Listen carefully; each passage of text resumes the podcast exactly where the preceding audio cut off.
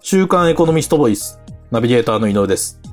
今回は2021年7月7日にエコノミストオンラインに掲載された、世界トップを勝ち取った日本成功書の返信という記事についてお話をお伺いします。週刊エコノミスト編集部の金山さんにお話をお伺いします。よろしくお願いします。よろしくお願いします。えーと、金山さん、この記事では、日本成功書という企業について紹介されてますが、ええ、えっと、この日本製鋼所という企業は、その随分は歴史の古い企業だそうですね。そうなんですよ。で戦前です。戦前なんですよね。はいで、まずはその、この日本製鋼所が創業された経緯だとか、はいその創業後にそもそもどのような事業を行っていたのかなどについて教えていただけますか、えっ、と、創業がせ114年前の1907年です。 ?1907 年というと明治時代ですかね。そうですね。戦前ですよね。戦前ですねもうねはい。で、えっ、と、明治炭鉱汽船とイギリスのアームストロングっていう会社、大砲の会社ですよね。アームスあトロング法のの。、アームストロング法とかって歴史で出てくるやつそうですね、はいはいそれからイギリスのビッカースっていう3社の共同出資で北海道の室蘭に設立された会社です。あ、室蘭から始まった会社なんですね。はい、まあ、これでわかると思いますが、うん国産兵器を開発のために作られた会社なんですね。ああ、なるほど。アームストロングだとか、ビッカーズだとかの技術を入れて、そうです国産の大砲とかをこう作ろうとそうですね。して、えー設立された会社。はい。はい。で、今もミサイルの発射塔の設計とか製造も行ってます。ええやっぱり軍事産業にはこう携わってるそうですね。ね。えーはい。それで、うんあの、株式市場ではですね、うんアームの日本製鋼って呼ばれてたんです。アームの日本製鋼。で、えなんでかっていうとですね、あの、日本製鋼所っていう会社ですが、他にもは日い。本製鋼っていう会社いっぱいあるんですよ。ほうほうほう。うん、えっとね、ベアリングを作ってる日本製鋼、あの、精密のせいに工業の工の日本製鋼ですとああか、りますね。はい。日本製鋼。はいその漢字を書く会社えもえ。レアメタルの一種のアンチモンを作ってる日本製鋼は、あの、す精密のせいに鉱山の鉱で、日本製鋼。ほうほうほうだ。から、要するにその、証券会社がその、注文するとき、間違えちゃったりすると大変じゃないですうか。んうんうん。だから、日本製鋼所はアームとかアームの日本製鋼って言ってたし、ほうほうほう日。本製鋼は米鋼って言ったりして、こう、使い分けてたんですよね。ああ、なるほど。なえるえほど。まあでもそれぐらいまあ歴史が、アームっていうのはもうなんか日本製鋼所の、もも、う、まあえっ、と、株式市場うんうんの世界ではもう有名でしたね。なるほど、なるほど、はないるほど。で、えっ、と、そのもともとその大砲作ったりとかしてた日本製鋼所なんですが、その日本製鋼所の、えっ、と、株式の上場来高値は2008ええ年6月に記録していて、はいはで、その創業以来最高の営業利益も、同じ時期2009年の3月期にこはうい達成したそうなんですが、はい。そうなぜ日本製鋼所はこの時期に業績をこう伸ばすことができたんでしょうええあの、実は株式市場で日本製鋼所といえばですね、かはい。室蘭製、室蘭で作られている原子力発電用の圧力、圧力容器の部材なんです。原子力発電所用の圧力容器。はい、すごく分厚いこういう、うーなんていうかな、あの、肉厚の、はい。こう、容器なんですけれどもね。はあはあ要するにその、非常に高品質で、世界で最も大きい規模の、うんもう鋼の塊から一体でもう製造されるんです。削り出すんですかまあ、え削り出すっていう形じゃないと思うんですけれどりも、えっ、と、まあ、その、なんていうか、こう、け削り合わせる、要するになんていうの、こう、あの、こう。はめこ、はめ込むっていうか、その、あーこうくっつけるような形ではないですよね、要するにね要。するに溶接してできるようなものではないは。いえー炭鉱、炭鉱の鋼の塊からこう作る形ですよね。はあはあはあ。鋼のせい部品をこう、鍛造する形で作っていくわけです。うんうんうんうん。だからその絶対的に安全が求められる部材ですから、そうですね。その、これ決して実は穴が開いたりしちゃいけないやつですね。そうそう、そういうことです。はうんい。うんうんで、1990年代、世界シェアで大体5割とか6割取ってたって言われてるんですよ。圧力要求の部材で、で。その世界の原発の5割から6割のその容器は、この室蘭で作ってたんです。そうそうそう。で、原発業界ではね、室蘭が止まれば、世界の原発が止まるとも言われてたらしいんですよ。へー。だから、要するに実は、あの、もう皆さんもう忘れてるかもしれないけど、2000年代にその、うん原発は CO2 を排出しないクリーンなエネルギーだって言って、原発ルネッサンスって言われていた時代があるんですよ。ちょっとなんかもう覚醒の感がありますけどね。。ありますすよね。ううん。ん。で、その時、やっぱりその原発用の圧力容器の部材のうん。その生産能力の増強をたくさんやってましたから、ああ、なるほど、なるほど。で、それで株、株式の上場来高値は2008年6月の12,125円だったんです。うんうんうんうんで、過去最高の営業利益は2009年3月の366億円だったんですね。なるほど、なるほど。はい、そういう時代があったんです。原発の需要で支えられたってことなんですね。。はい、そうですす。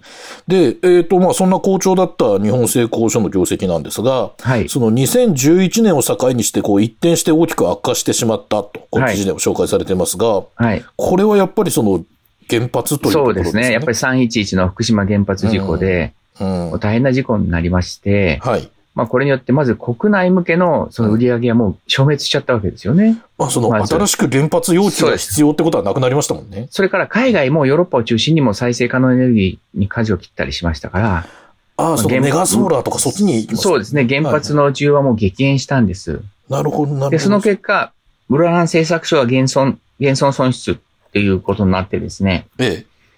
2017年3月期までは実に3期連続の赤字だったんですよ。へーで、これ、に、うん。今度コロナが加わるでしょはいはいはい。で、それで、2020年3月期はね、まあなんと906億円ですから、うん、うんうん。株価がね、あ、はいはえー高値からもう、もう10分の1以下に落ちちゃったんですね。い。なるほど。まあそういう大変な目があったん目がそうですね。で、うんと、ちょ、そのような、その、原発部材のその需要の消滅してしまった後で、その日本製鋼廠なんですが、はいどのようにしてその業績の回復を図ってきたんでしょうですからやっぱりその、経営資源を産業機械にまず集中したんですね。産業要す機るに械。原発じゃない産業機械、構造転換したわけですよ。まあ具体的に言うと、うん自動車向けのプラスチック射出成形機とか、うん、うそういったものにこう力を入れてきたわけです。ん。なるほど。で、そこで利益を出し始めたのが、はい。リチウムイオン電池用のセパレーターフィルムの製造装置でした。リチウムイオン電池用のセパレーターフィルムはい。とは何実はね、、リチウムイオン電池っていうのは、正極と負極とでセパレーターっていうフィルムと、はい。電解液と4つでできてるわけですね。はい。はい。で、この、まずそのリチウムイオン電池自体はもう、あのー2009年ぐらいかから、えっ、と、あ、2009年じゃない、えっ、と、91年ぐらいからその商用化してる、したわけですけれども、うん、うん、うん。で、実際の電気自動車 EV に搭載されるのが2006年ぐらいですけれども、はい。で、このリチウムイオン電池に使うセパレートフィルムの製造装置っていうのは、うん。だいたい2010年ぐらいから定期的に出るようになったらしいんです。ああ、なるほど、なるほうど。ん、それで、これあのー日本製鋼所に聞いたら、だいたい2015年ぐらいから商業ベースに乗あるようになったらしいんですよ。なるほどな、うん、うん。で、僕びっくりしちゃったのが、うんあの、このセパレーターって日本の企業はすごく強かったんですけど、はい。最近は中国とか韓国のメーカーがどんどんこう出てきてるんですね、リチウムイオン電池。うん、はい。聞いたこことあるかもしれないけど、CATL って会社だったり、うんサムスンっていう会社だったり、韓国のね、うんやっぱりそういう会社がどんどんその、あの、リチウムイオン電池作るようになったんですよ。えだけど、中国の韓国のメーカーも、こうんのセパレーターフィルムの製造装置は今も日本製鋼所を使ってるんですよえ。あ、そうなんですかええで、なんと、これがびっくりしちゃったんですけど、セパレーター用のフィルム製造装置で世界シェアがなんと7割。7割もあるんですね。あーうんだから、その、韓国メーカーでも中国メーカーでも、リチウムイオン電池を生産の、えっ、と、生産量、需要が伸びれば、はい日本製鋼所の業績も伸びていくってことです。そういうことですね。でお、ー実は、この日本製鋼所株価がこの1年で2倍ぐらいになってるんですけれども、そんなに急進してるんですか、はい。そう、このセパレーター用フィルムの製造装置の、その業績っていうか成長が大きいんですね。やっぱりコロナ禍でのその巣ごもり需要で、その、はいとその EV。はい。やっぱり EV でしょうね。そういうこと脱化石ですそういうこと。でねすコロナよりはやっぱり脱化石の流れの EV での注目だと思いなるまほすど、よなるねほど。。はそうい。なんですね。はい。で、その、また一方で記事ではですね、はい。その日本製鋼所は、えっ、と、三菱ケミカルとその共同で、はいえっ、と、窒化ガリウム単結晶基板をはい生産できる世界初の量産実証設備を完成させたと、こうはい紹介されているんですが、はい。その、この窒化ガリウム単結晶基板とは一体何なんでしょうえっ、と、いろんな材料に使われるんですけど、今やっぱり注目されてるのはやっぱり EV なんですね。電気自動車。ああ、はい、うんなるほど。電気自動車の普及で注目されている半導体の高機能材料なんです、窒化ガリウム。あ、窒化ガリウムはその半導体の、その基板の材料になる。材材料なんであーす。それで、えっ、と、その日本製鋼所の今もう子会社になったんですけども、はい。日本製鋼所 M&E っていう会社の室蘭製作所の中に、うん。この、あの、量産の実証設備を完成したんですね。ああ、なるほど、なるほど。そのそれ創をつい業最地近であ、創業の地である室そう蘭でにすそうです作ったってことなんですか。それをついい最近発表したんですけども、はいはい。来年度、2022年度から市場にもう供給するっていうことになったんですね。あ、もう来年から市場に出せるんですね。で、これがなんで注目されてるかっていうと、うん現在のその半導体の主流になっているのはシリコン。シリコンなん、から作ってるんですけども、あの、シリコンバレーとかってだって言い方まあそうですね。はい。まあ、ケイ素ですね。ここから作ってるんですけど、こうのん、窒化カリウムを使うと、だいたい10%ぐらい消費電力が減らせることが分かってきたんですね。へーでさらに効率もいいし、耐久性にも優れてるっていうことで、うん、うん、うん。まあ、次世代半導体の材料として注目されてるんです。なるほど。で、で、面白いのがね、うん。これなんでこういうの作れたかって言ったら、さっきあの、あの、日本製鋼社は原発の圧力容器向け部材が強かったって言ったじゃないですか。はい。その、原発の圧力容器向け部材で培った技術を使ってるんです。この窒化カリウムでも。どういうことかというほうと、ほう。うん。さっき室蘭で作ってるって言ったじゃないですか、実証設備。はい。はい。原発の圧力用部材を作ってた室蘭では、実はね、その人工水晶製造用の圧力容器も製造してたんです。人工水晶。ええ。で、これは要するにその、カメラメーカーに光学部品として納入するものなんですけれどもあ、あ、はいはいはうんで、これ30年にわたって人工水晶を製造していたし、い。うん。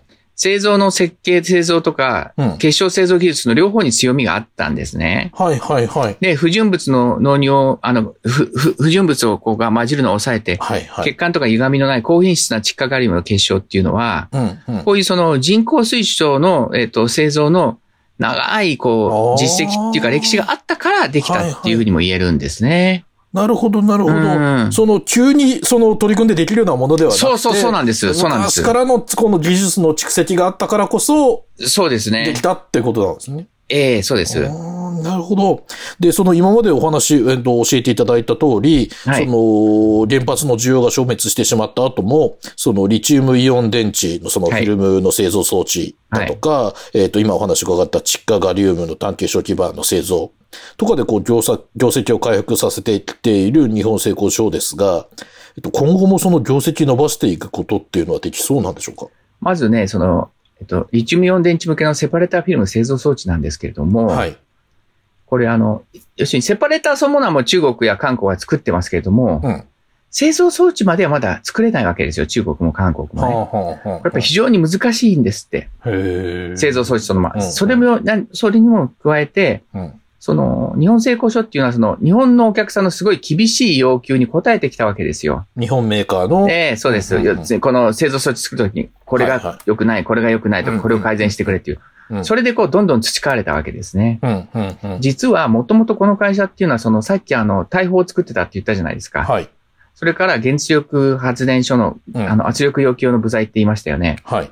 どちらも非常にこの耐久性とか高品質が要求されるじゃないですか。そうですよね。、だかららそういうところで非常に厳しい、そのいろんな要求、お客さんの厳しい要求にこううん。対応してきたわけでですね。。うん。そういう歴史があったわけですうよ。ん。うん。だからセパレーターフィルムの製造装置でもそういう厳しいお客さんの要求にこう対応してきたっていう歴史があるわけですよね。うん。うん。うん。それがなかなか中国や韓国に追いつけないような世界シェア7割のあのフィルム製造装置が作れるようになったわけです。うん。なるほど、なるほど。もう一個のさっきの窒化ガリウムなんですけれども、パワー半導体向けの供給っていうのはまだちょっと先になりそうなんですよ。はい。うん。その前に青色ダイオード、青色ダイオードとか、はい。高周波デバイスっていうそのうん 5G に使われるようなデバイスにうん。はい。